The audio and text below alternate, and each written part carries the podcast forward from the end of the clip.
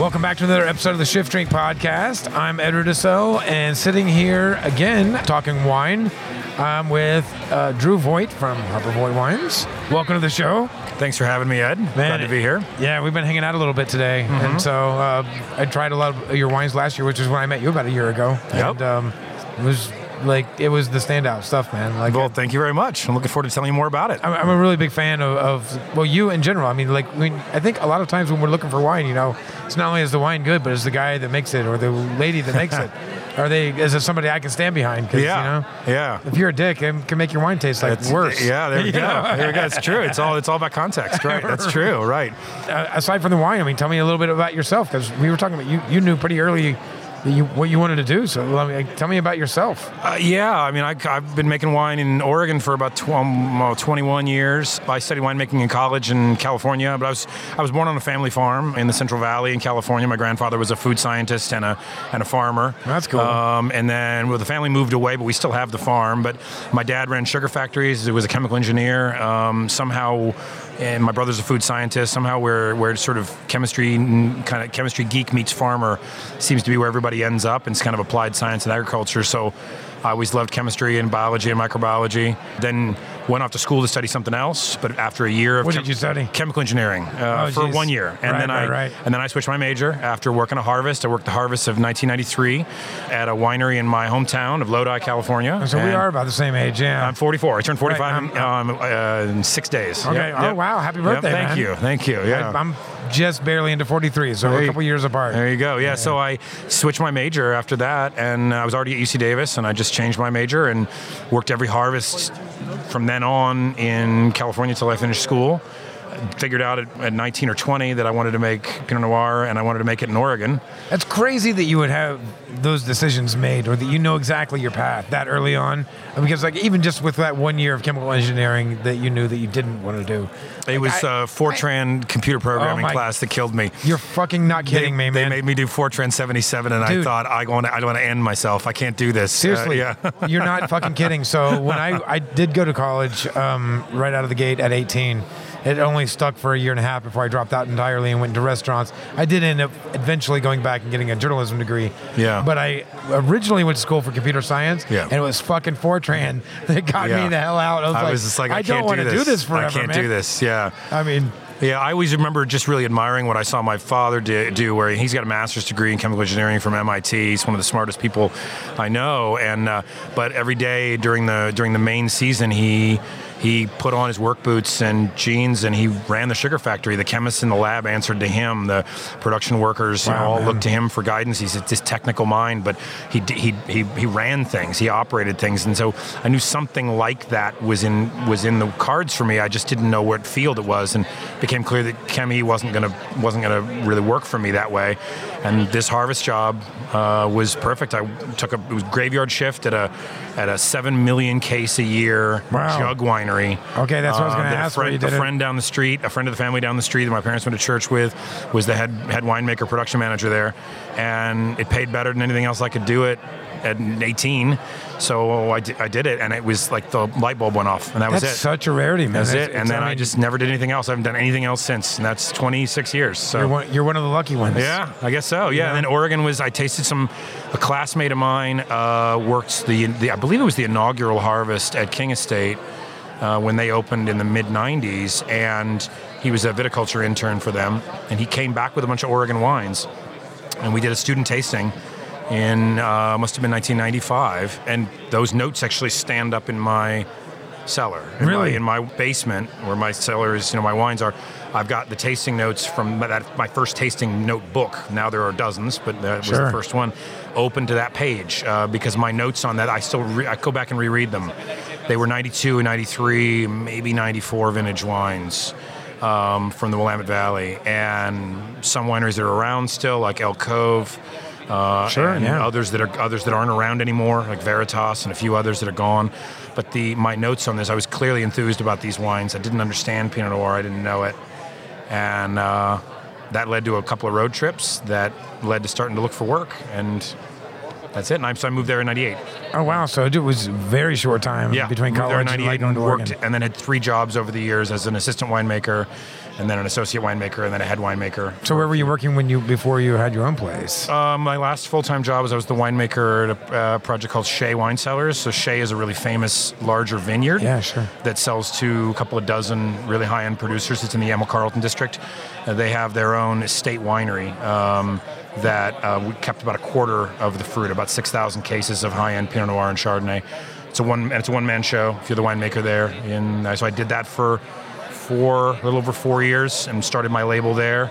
And pres- prior to that, and actually contingent at the same time, uh, continuous with that, I was uh, one of the winemakers at Domaine Serene. I was the associate winemaker and then the consulting winemaker Beautiful spot. for there. So yeah, The whole, all the country larger, out there is just larger it's, it's completely beautiful. I mean, like Oregon in general. Like, and I've been particularly enamored with uh, Pacific Northwestern wines for several years now, um, because it's kind of this weird. And, and I don't want to put words in, or or thoughts into your head because I, want to ask your opinion on it. But um, to me, like the the wines of the Pacific Northwest kind of tie in what I like about old world wines with what I like about new world wines. Like I don't, and those are big generalities, of course. You know, Mm-hmm. Sure. like it's like I, I don't refuse to drink California wine, and I don't refuse to drink anything but French wine or anything. But you know, it's um, you know, I feel like you know there was a period of time there there where there was particular wine writer that that influenced very heavily the way California wine was being made.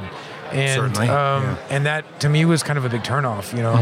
And so I mean, they were just really fruity and really alcoholic, and just a little bit too much in your face, and you missed some of that. Um, I, again, I, I always try to hammer home the, to our listeners uh, this idea of terroir because I think it's one of the more confusing words for Americans. Oh, you know? Like, I mean, you're you're an American, you know this. I mean, it's a little more ingrained in you after twenty some twenty six Yeah. years of making wine, but you know that kind of sense of place that you get out of the land, and I felt like some of that was being lost a little bit. But the first time I tried uh, uh, an, an Oregon Pinot, it was like, holy shit, man! Yeah, yeah, Like, yeah. this No, I'm- is what it's about. we we straddle the or we, we split the distance nicely between the kind of wines that we just naturally uh, I won't say easily produced because it's not easy to make wine in Oregon, but but that we naturally produce wines that seem to split the difference between um, you know some of the some of the austerity and earthy tones that you know that, that Burgundy does very well, um, and some of the more fruit-driven uh, uh, wines that would come from a warmer climate. And we seem to be somewhere in the middle of that, which is I think suits where a lot of people are looking for now. They want that elegance, but they want a sense of of, of some bright fruit, and uh, that's where we naturally find we have savory tones and spice tones and earthy tones as a natural uh, product of our climate. Um, and, uh, and and and and the one thing that is worth pointing out is is that Oregon's on the same basic latitude, you know, as where as where as Burgundy, and we're looking Really? at the same. We're on, we're on the 45th parallel, and I'm as always start to look around the world. fascinated by the latitudes because I don't make I don't much pay, pay attention to it. You it know, matters until, more than I think a lot of people might think because it's going to get geeky. No, that's yeah, go for it, man. It's day length. Day length is driven by your position on the on the globe, and plants respond to day length in many ways more than they respond to, to soil temperature or or to, to warmth. They they you know the Sure, I'm sure will- your cannabis growing neighbors are very well aware of that. quite that. a bit of that as well. Yes, um, that's true. Uh, but you know, day length is a critical factor, and we have that very similar day length. That the 45th parallel goes right through the upper um, middle portion of the Willamette Valley, and that same line is you know is is, is, is where you find uh, you know Pinot Noir being grown in France. It's the, as, a, as an interesting contrast. The same line goes through Minneapolis. Uh, Really? yeah, so it tells you that's pretty far north, and in a Not a lot of climate- amazing Pinot coming from not a lot. Minneapolis. Built usually at the 45th parallel, halfway between the equator and the pole. Usually, it's a pretty hard climate. It's Yeah. usually a hard winter um, and a short growing season. And Pinot Noir needs a mild winter and a long growing season, uh, relatively speaking. Got to be frost free from April or May uh, in the northern hemisphere all the way until September, October, maybe more. Um, that's a tall order. Uh, Europe has it because they're sort of artificially warm with the with the, The Gulf, Gulf Stream. and the Pacific Northwest has it because we've got the Pacific Ocean, Right. You know, 30, 40 miles to the west. Yeah, I think people us. forget about that, and that's one of the reasons why I always uh, am entertained by looking at the, at the latitudes between the United States and Europe because it is quite different. Because uh, you know, Spain's at approximately the same latitudes like New York City, and the winter in Spain's quite different than the winter in, in Mm-hmm. New. York City. And again, because of that jet stream, and uh, in fact, I did a whole like project in college when I was still studying biology, and um, I finished my pro- my presentation. It took about an hour and a half, and somebody said, uh, "So, did you just like take? Is this like the Cliff Notes version of like the day after tomorrow?" and I was like, "What's that?" And they're like, "The movie." And I went yeah. home and I watched it the following day. I'm like, "Motherfucker! It looks like I just totally lifted my whole project Yeah. from this film." But I mean, it's, I mean, it is legit because that, that the warm air coming up from that direction, you know, I mean, Yeah. it could change Europe quite dramatically. Yeah. And um, and and you know, when you look at a map of the United States, I mean. uh, Washington and Oregon are, are quite far north. I mean, you're, you're Very right near Canada, but I mean the climate is very mild. I mean the best mushrooms come from there. Yep. Weed, you know. Yep. Grapes. I mean Pinot. Not only that, but I mean you know a very sensitive grape, like you said. Yeah, people picture the U.S. as having. I mean, they don't realize how north the Pacific Northwest is. That Portland, Oregon's farther north than Portland, Maine.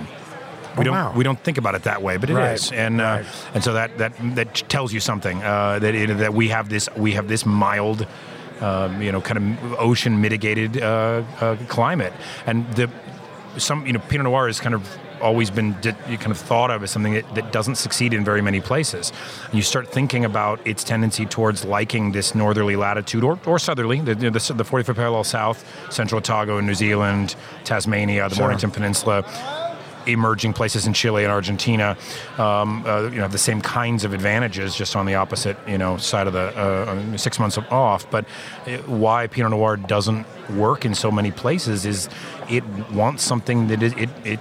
It wants something that's really nichey. It wants mild but but northerly or Right. extremes, and these places are rare. Um, but we, we have one of them, and I'm and I'm delighted. That's where I've spent a long time. So That's real wild, man. I mean, uh, so you said you started, you know, making wine uh, straight out of college, or at least, uh, you know, working with wineries. Mean, Yeah. So uh, it, it comes to mind, and uh, you know, I fucking hate to mention it. I'm sure everybody does, but I mean, you. So you were making wine straight through the like sideways movie, like Oh, Pinot yeah. craze. Oh, yeah, yeah. When like, I mean, but I mean, that movie it cuts both ways, though. You know, like everybody went out and wanted their twenty dollar bottle of Pinot, and you, Yeah. uh, good luck. But um, Yeah. finding a good one anyhow. But like on the other side of that coin, people realized how much work goes into growing that grape. Absolutely. I wish I'd had my own label when that was happening because Right. Pinot sales ro- skyrocketed. I started it a few years after that, um, but I was, you know, I was making wine for others at that time, and uh, it was, it was, a, it was quite a phenomenon. And it never, I mean, it, it, it lasted. I mean, people were turned on to the, to the idea of, of Pinot Noir as a something to be, to be sought out, and, and something that was really special. And I think they, they've, they've stayed with that. Uh, I think, and as far as I know, I've been told Merlot sales have never recovered. Um, so um, yeah, so it was, it was an interesting phenomenon. Even though the, that obviously story wasn't centered in our region, Right. There actually was a sequel that was. Uh, There was a it- sequel to wasn't- Sideways? Yeah, a, a- a novel, not a. Uh, Oh, okay, a- okay. Not, not a movie. Um, and the novel sequel was set in the Willamette Valley, interestingly. And a curious thing, actually featured my first vintage. Really? uh, as a, uh, they built, built a scene around it. The, the, the author Rex Pickett got a bunch of samples of wines. I only met him once, and never never really talked to him much. But he solicited a bunch of samples through a, somebody that I knew, just to taste with his tasting group in Los Angeles, and to use as back as you know, sort of, and it part of the backdrop uh, to give it some you know, context. And he built a, a, a fictional scene around uh, drinking a barrel sample, which he actually did taste a barrel sample of my first vintage of my Strandline Pinot Noir. That's it wasn't made into man. a movie. That would have been really cool. That would have had been real into a funny. movie. Uh, that didn't happen. I don't know if anybody actually read the book. Like I said, it Um, did it did crank up a lot of uh, interest in it, but you know, the, I I do remember still like you know Paul Giamatti, which who doesn't love Paul Giamatti? Yeah. But you know, um, you know, going on and on about why he respects the grape because it's it's a son of a bitch to grow. Yes, it is. It's very, know. very finicky. It's thin-skinned. Um, it's prone to prone to disease. Uh, it's it, it, it grows very, uh, kind of very floppy, and the vineyard requires a lot of, of manual work to, to keep it tucked between wires and to do the vertical shoot positioning that we do in a modern context. It, it, it wants to split. It wants to rot. It wants to. Um, it, it wants it, it can fail to ripen, and it only really does great work in a place where you grow it on the knife edge of viability. Um, and if you grow it in a place where the sun shines for four weeks or six weeks after the end of harvest, the sea and the, you don't get the the tension and the and the and the the, the, the shape that- of Pinot Noir that really matters. It it it doesn't uh, it just doesn't work like that. So it wants to be in a place where it wants to almost fail. your education was in California, obviously coming out of school, and I'm just wondering because to me it's it's just amazing that you can go study viniculture and viticulture in California as a degree because we in Indiana don't have that opportunity, right?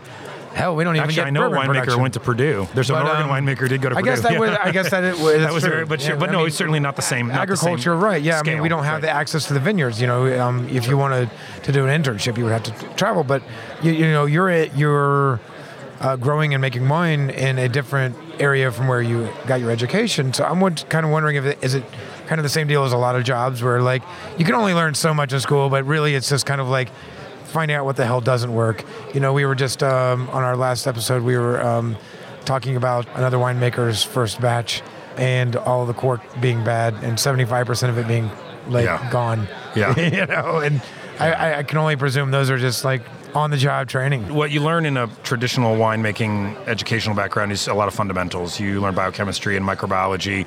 You learn about sanitation, organic chemistry, and there are very specific wine-related uh, and vineyard-related coursework.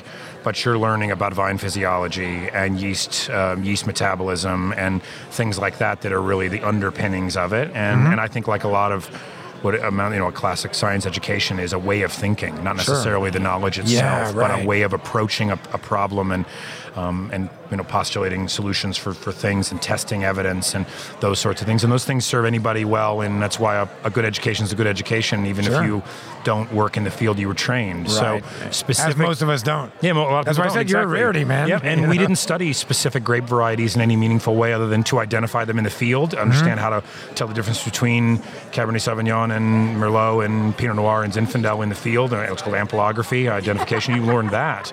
But the specific nuances are they're too specific to a region. You can't do it. So you learn how to Right. how to think and how to approach things and how to you know how to run some equipment and lab work and interpreting data.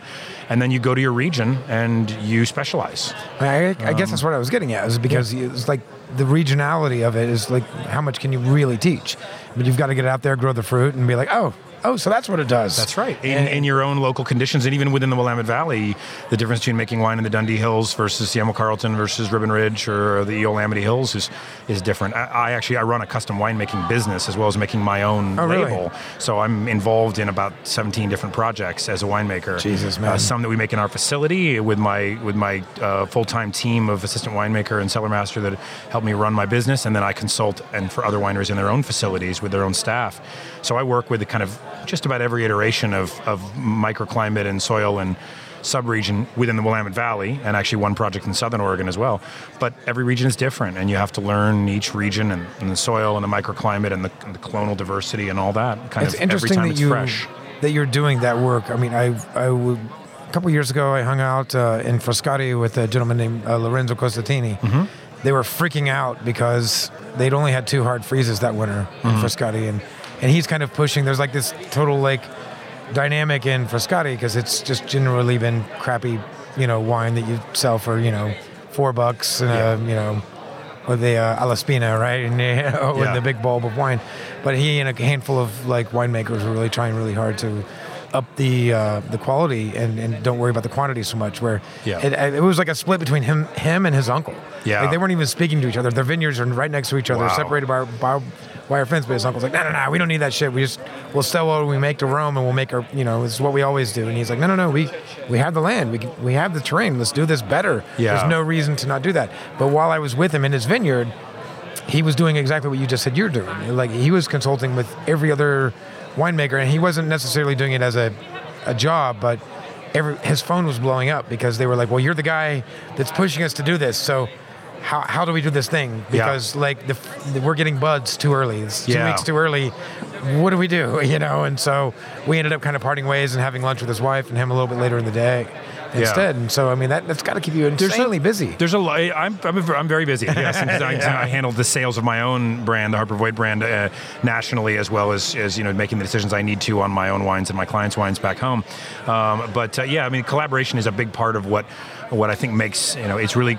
It, the feeling people get when they come to Oregon um, is they see this very collaborative environment of people that are really trying to trying to perfect the breed. Uh, we're trying to advance together, and uh, you know, rising tide lifts all boats, kind of thing. And so there's a lot of information sharing. There's a lot of, of openness, and I've got a handful of, of winemakers that I've been friends with for, you know, in some cases the better part of two decades. Who I You don't always see that around the world. I, mean, don't know that every region does that. I don't No, know that you Ore- really Oregon is, is people that come often remark at how collaborative it appears to be, and we just don't see our I don't, and I think a lot of my peers that are like-minded, we don't see our, our the other wineries in the region as our competition, but merely as you know, our consumers don't buy only one brand of, of wine. Right, they, of don't, they don't. There's no brand loyal.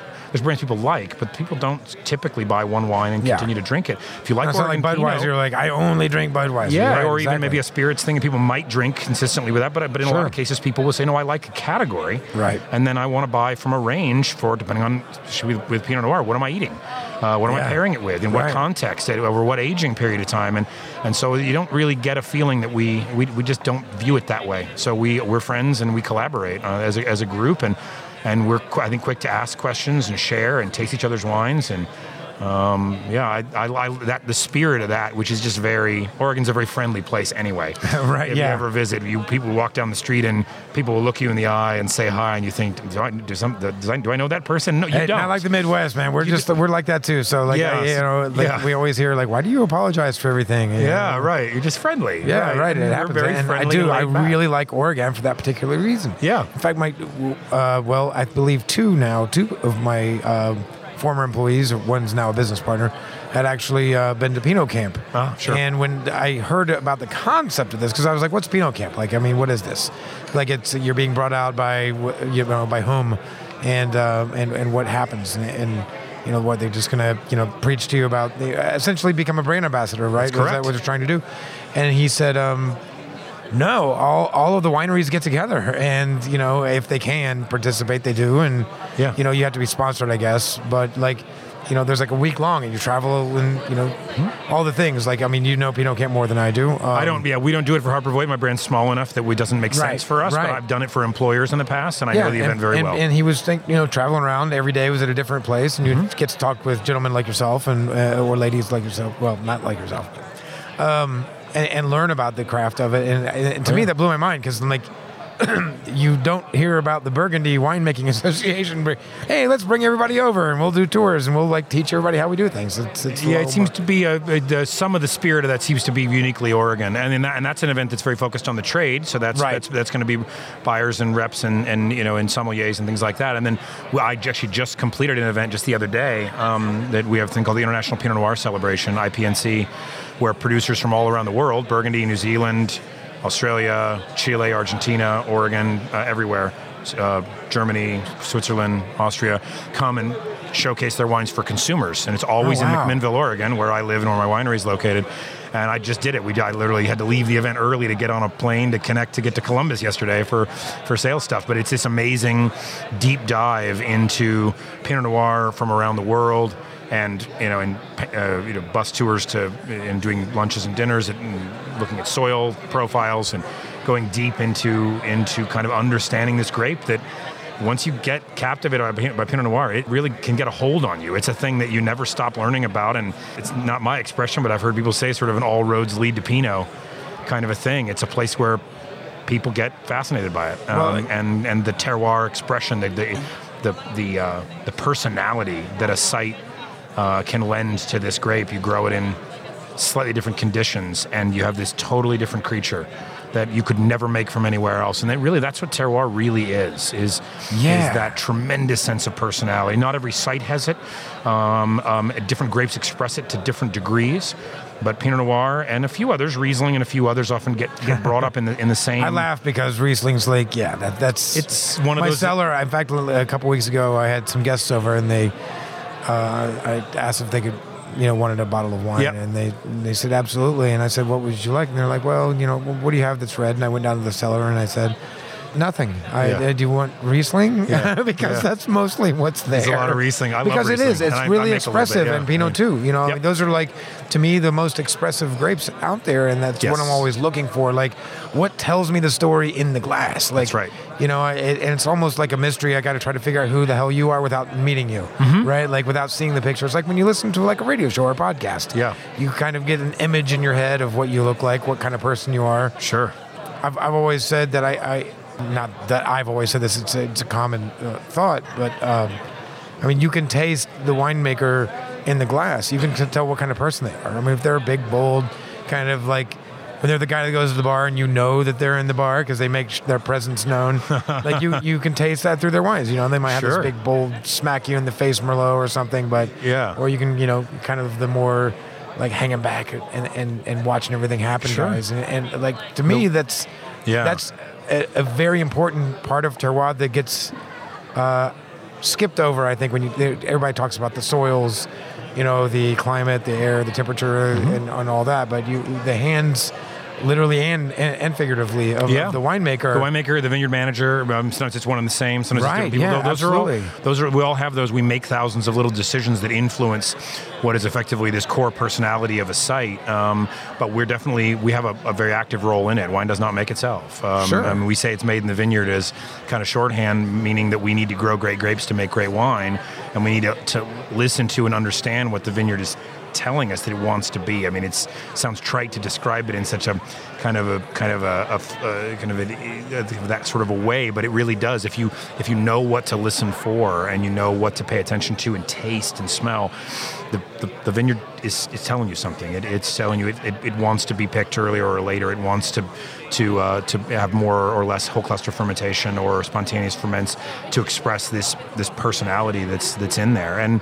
And that's why I'm almost all the wines I make are single vineyard wines, and it's for a reason. I'm fascinated by that characteristic, whether it's I mean Pinot Blanc, Riesling, or Pinot Noir, the three varieties I make, they're almost all single vineyard wines, and and because I I'm captivated by that that expression. uh, Yeah, that, it's that, and that's where I was, I guess, making my point between like the kind of old world. You really see that a lot more because there's thousands of years of history. Yes, and sure. you know the families get very, very protective of like this is our house style, and, and, Yeah. you know we're so new um, as far as being you know appreciated as a winemaking Oh yeah, region. And Oregon country. only starts in 1965. That's the first two commercial vineyards after Prohibition. There's a pre-Prohibition industry that vanishes during Prohibition. It's gone. Then there's no attempts to break, begin anything in the Willamette Valley until 65, and then it's there's subsequent waves of, of things, and now we're you know more than you know we're, we're closing in on a half a century, and, and that's and that's it.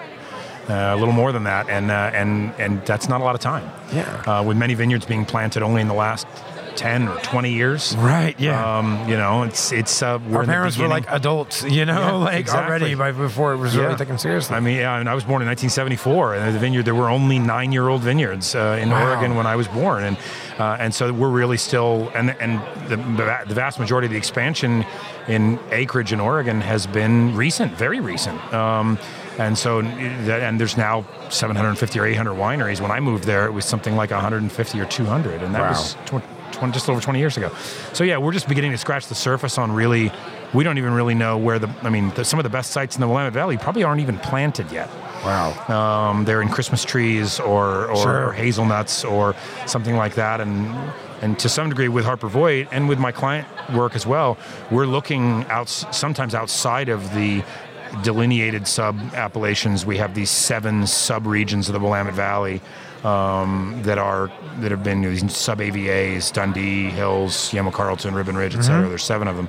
There are new ones in the pipeline. There are regions. That's what I say. There's there's constantly they're changing. I mean, because it is young. Yes. You see these new AVAs popping up and and, Yep. and sub sub areas, and, and it's really interesting that it's like it's we're watching it happen now. It's happening right in a couple right, hundred years from now. you and know. we're interacting with it. We're a part of that discovery, you know, the winemaking, and then taking these wines to consumers and getting consumer reactions, and and we're learning these things and introducing. We're just we're, we're coming to understand the Willamette Valley in terms of its relationship with with Pinot Noir. So it's great. We've talked a lot about like kind of the Willamette Valley in general and Oregon winemaking in general, but we we haven't talked about as much about what what you do. Uh, so Harper Voit is your label. That's my brand. well, your name's Drew. So where's the Harper come It's from? my middle name. Okay, that's all my middle name. So my name is Andrew, technically, although no one calls me that. Drew, and then Harper Voit.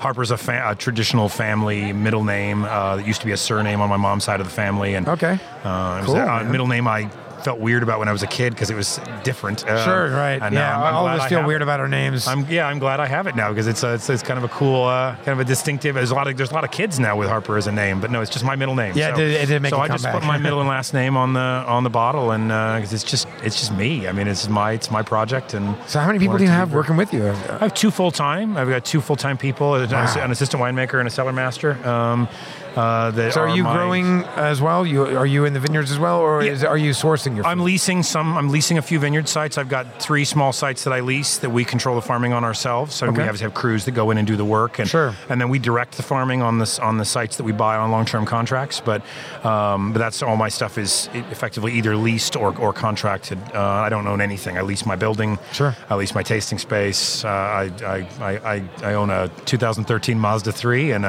Right. and, uh, you know and some furniture. So everything else is leased. everything else is leased. So we do control the farming um, in a lot of places and, and have worked with the same vineyard sites. Uh, since starting the brand in many cases, um, so that, that that component is key. You have to have some control over how the grapes are grown um, in order to really optimize the quality, make the best Certainly. I mean, they, especially from vintage to vintage, because you you know you can only control so many variables. That's right. That's right. And so, and, and those decisions need to be the winemaker's decisions as far as yield. Um, you know, deciding how much crop you're going to leave on the vine, the choices you're going to make about how you're going to grow. You're going to grow based on best case scenarios. Our seasons don't always end beautifully. They they can get rainy. They can be wet towards the end. There can be challenges towards the end of. Uh, we a couple times a decade at a minimum. We have what we generally refer to as challenging years. Uh, we don't have good or bad years. We have years with greater or lesser challenges, and then our job is to rise to that.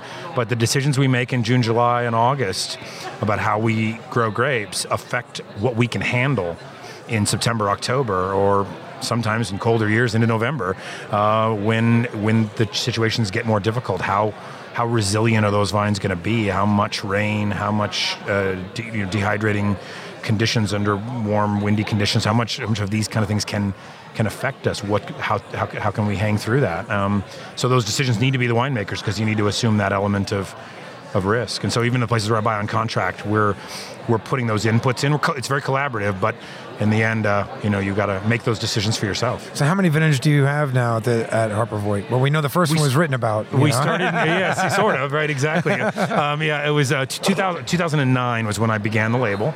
Okay. Uh, so, and then I was, I had my full time job as a winemaker for for Shea at the time, and did three three vintages of my wine on the side while I was there before exiting to kind of expand the production at Harper Voit and then to take on this client work, So which had always been years my about had- much smaller so 10 production? yeah, yeah, right. No, we were we were 200 cases to start with. Oh, wow. We're only between 12 and 1400 now, and not and not growing anymore. I've, I've maxed out the growth of what I want to make under my own label. It's a project big enough for me to manage all of it. Um, any larger, and, and I feel like it would I'd lose the I can wrap my arms around the project entirely right now, and I like that. So, but the consulting and, and custom winemaking is something I, I really enjoy. So, so yeah, 10, 10 years of, of Harper Voit, um, and uh, and and we've I guess we've grown a bit there, but on, on, a- on a small base. Um, Yeah, Yeah. Well, I mean, it's it's like I said, you made quite an impression with us last year. Oh. and uh, it's interesting that you're working with all these other wineries as well, because and they, that you're like happy with the size and stay happy. yes, I got hungry and I was like, I got bored. I'm like, I want to do more stuff, and like, oh my god, it's Yeah. too much on my plate right now. yeah, It's insane. Yeah, too yeah. many people. Yeah, three, four, five people. Perfect. yes, Contract exactly. the rest of the people out in the fields. I get. I just. I, I love bringing new projects to to being a part of. You know, the, clients that I make wine for. They. It's their vision. In many cases, in most cases, it's their own vineyards. Whether we're brought in for vineyard development or they've already planted. Both both situations happen. But um, we're then the solution. They've got vision. They've got a um, you know a dream to, to make some great wine and to bring a this vision to, to market. And we're the the team that helps them go from vine to bottle and pull off that piece of it, and then they take their wines to market. And, and so over the years, we've incubated quite a lot of really exciting uh, little brands, most of which sell direct to consumer back in Oregon. But I'm, no, I, they're, they're, they make me really proud. I see see their what what they're able to accomplish with our help, um, and uh, and and bring some amazing wines. So on your website, you have, uh, and maybe it's on your label. I didn't pay that much attention to the label as I've been drinking it, but um, it says obsessively crafted. Uh, obsessively crafted wines. I mean, yes. that's not obvious at this point, you know. But It, it, well, th- that's actually a, uh, the. It's in my signature line on our emails as well, and it's a the slogan of the winery. It was uh, it was actually coined by my ex-wife. Um, uh, That's why she's the ex, 'cause yeah, well, she, was, she co- came up with it very years ago, and uh, and she I joke about it. She she meant it not as a synonym for passionate, but as Right, a, right. there may or may not be a diagnosis in a file somewhere with the word obsessive in it. Let's just put it that way. So yes, I take it very seriously. I mean, we try to we try to have a lot of fun with it, um, but uh, but no, it's a, a, I definitely have a mind that works that way, and, and we chose that slogan very carefully, and she came up with that, and I thought. That, that fits. That's very honest, and it fits, right? well, I think it is honest, yeah, especially with the limited production and, and like being satisfied with that production, because like you said, it allows you to put your fingers on everything. Absolutely, absolutely. She'll be delighted to hear that I brought her up on the podcast. It's coming up with that, with that, which I'm sure she'll listen to. So, um, but yeah, no, that's that that that that really is the way we see it. Is these little details matter, and we want to uh, we we really obsess over these tiny nuances in a small uh, small fermenters, small lots, um, working with vineyards that we really uh, want to focus a lot of attention on and, and make wines that are really distinctive. And it takes a certain kind of obsessive uh, approach to things to really bring that out. So we've talked a lot about Pinot, um, but you know, we I think we at least have to uh, g- give a little side note to Riesling because again, it's, it's one of my one of my favorite uh, varietals, and so I mean, um, how much are you working with Riesling? Uh, I only make a small amount of Riesling for myself, uh, for my own label, and it we actually don't. It's not distributed in this market. I sell most of it direct to consumer. Yeah, I've Um, never had it. Yeah, we have never brought it to, to, to, to this market. We only make about 70 or 80 cases of it a year. Oh, wow. It comes from the oldest Riesling vines in our part of the of the Willamette Valley in Yamhill County. They were planted in 1970, so that's uh, not old by the in a global sense, but it's old in the Oregon sense, right? In the at least it was since '65 is the beginning of the Willamette Valley's industry. Uh, this 1970 stuff is kind of fun, but it comes from a vineyard called Marsh. Um, looks like Maresh, but the family pronounces it Marsh. And I get that, and I make a Riesling that, that I that I, I love making. I make some for clients, um, but that's it. I, I love Riesling. It can be a it can be a tricky thing to sell in, in the American wine Certainly. marketplace because many consumers associate Riesling with wines that are very, very sweet and, and often uh, not perceived as being serious or complex. It's a it's a It's gross the- misunderstanding. I always call it the the blue bottle syndrome, right? Like it's the, the the grocery store, supermarket, you know. Yeah, Blue Nun really did a number on us 40 Yeah. years ago, and, Yeah. and it's still. Uh, I, I can meet consumers in their 30s that make reference to Liebfraumilch and, and Yeah. Blue Nun, and they're not old enough to know that the cultural memory is wrong, is long. So, and and it's an incorrect way of seeing it, but it's changing. Um, but I make a very small amount of Riesling. My primary white is Pinot Blanc, uh, which I I'm, yeah. a, I'm a And it's massive delicious. admirer. I make several styles of it. We make sparkling wine and a few still wine styles out of it, and it's a grape that its origins are actually in Burgundy. Um, it's part of the family that uh, the Pinot family in general, be it Gris Blanc or Noir, is one of the parents of Chardonnay.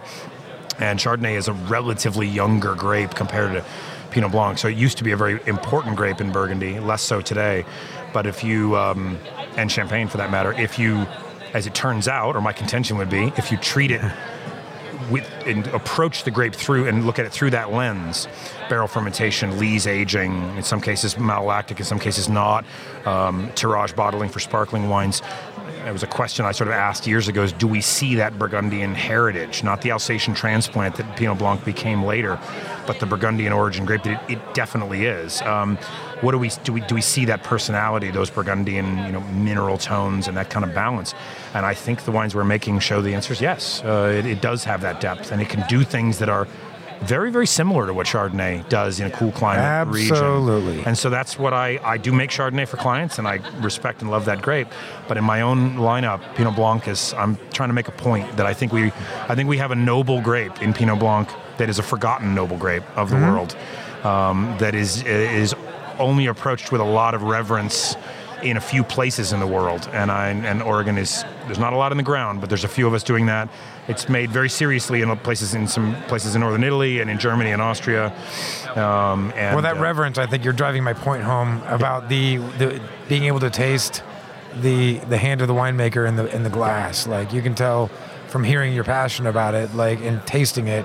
You're like, yeah, I think I, I think I know what this Drew guy's all about now. you Yeah, know? yeah, yeah. Like, you Well, I'm know. glad. I'm glad the wines certainly present that way. I mean, it's, it's a, it's a deeply, you know, it's two thirds of my name on the label, and all, and all of my effort and, and work and, and drive and passion is what goes into that stuff. I I, I live for this. So Um, you've got limited um, production, you know. So how do our listeners out there hunt you down? I mean, at least uh, online they can find your website, but um, there isn't uh, quite as much information as we've just divulged here. Sure. Uh, they don't. There's No, the website's about. a little bare bones. We're redoing it now, thankfully, but it doesn't. Yeah, but it's harpervoit.com, which is H A R P E R, and then the Voit spelled just V O I T, uh, rather than Yeah, the not- G not like John people Voight. had. Not like that. No G's, no H's. Exactly. Um, so just V O I T. But uh, yeah, that's you can you can you can learn about the wines. You can certainly order them in places where we can ship the wines. You can always Yeah, that was my next question. we So take appointments as well for anybody that's visiting the Willamette Valley. We have a we have a tasting space by appointment, which is actually the seated tastings are typically with me. And you're not Um, horribly far outside of Portland, so No. like it's it's a 35 pretty, miles yeah, from Portland, right, less like- than an hour. It takes about a half hour. That's I wine think. country is so close. That's what blew me away realize the first time I went to Portland was to realize uh, was realizing how close everything was. It's right Um, there. It's right there. Just one you- kinda- You're one- in uh, McMinnville, right? McMinnville is where yeah, where, where, where we're located That's right, exactly, which is in. Yamhill County, and you can when there's not traffic, you can get from downtown Portland to McMinnville in under an hour. So it's it's right there, but it's a beautiful little wine country town. So we we take appointments there, get the website, and then you will find our wines in about 15 markets around the country where we're partnered with some amazing distributors. Um, including in here in your in your own home area, we've That's got right. to work with the, the amazing Vanguard wines that handle us in Ohio, Kentucky, and Indiana. So uh, restaurants more so than retail, but but both. Um, uh, but definitely, uh, it's not widely found because we just, we just simply don't make a lot. I mean, Um, particularly with wines where it is limited production, I think that that's where online sales really do help out a lot. Because I Certainly. mean, the big box, you know, we're starting to see a lot more of that happening in all markets where the uh, the bottle shops are. You don't see small bottle shops anymore. no, Now they've been the unfortunately the pressures are on them to Total Wine. with- I mean, you can't go into Total Wine. tough. You wouldn't have enough for one bottle for each location. That's right, and, my, and brands like mine. Not only are we not available in Total Wine because they don't want us, but we also don't we don't want them. I mean, it's not a good fit uh, for us. So They'd we buried we, underneath. We'll be in. We want to be in small hand sell, curated retail environments, uh, and we want to be in in in you know in, in fine dining. Chef-driven, you know, uh, local-focused restaurants, and so you you will find us in places in, in in a lot of major cities in those kinds of environments, and, and you can always you know always get it directly from us or come and visit. So yeah. Yeah, visit, keep your eyes peeled for it. Definitely in, the, in some of your favorite restaurants, and definitely get some of that Pinot Blanc Yeah. because it's, it's delicious. In Yeah. fact, I think I'm going to walk back over to to your, to your bottle here in a moment and Good refill taster glass. again. So, yeah. Uh, well, Drew, again, thanks so much. I mean, we, we could do this for hours, man, because I've always a lot found you a very fascinating person and definitely passionate about what you do, and, and you're in one of my favorite uh, areas of the country and, and making some of my favorite wines. So Very good. Appreciate you coming on the show and, and chatting wine with us. Wonderful. Thanks for having me on, Ed. Cheers. All right. Thanks.